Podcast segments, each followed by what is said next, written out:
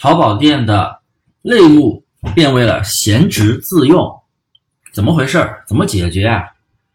首先感谢大家的收听，大家先订阅我的专辑，添加我的微信幺五四七五三八三，有一套免费的淘宝无货源精细化运营视频课程发给你学习，有问必答，说到做到。这个问题真的太常见了，很多朋友都遇到过吧？要注意，淘宝店跟闲鱼是不能同时开店的。如果你开了淘宝店，又在闲鱼里面卖你的二手产品，那你的淘宝店就会变为闲置类目，影响你淘宝店铺的正常运营。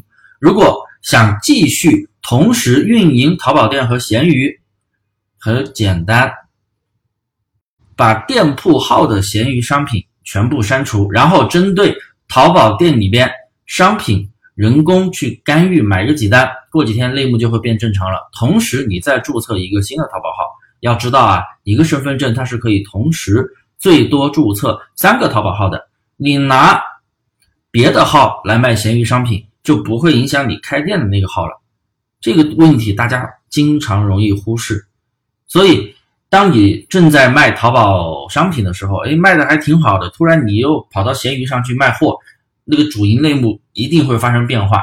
很多人就不知道，发生变化之后，就会造成你现在正在卖的淘宝的商品流量下滑、订单下滑。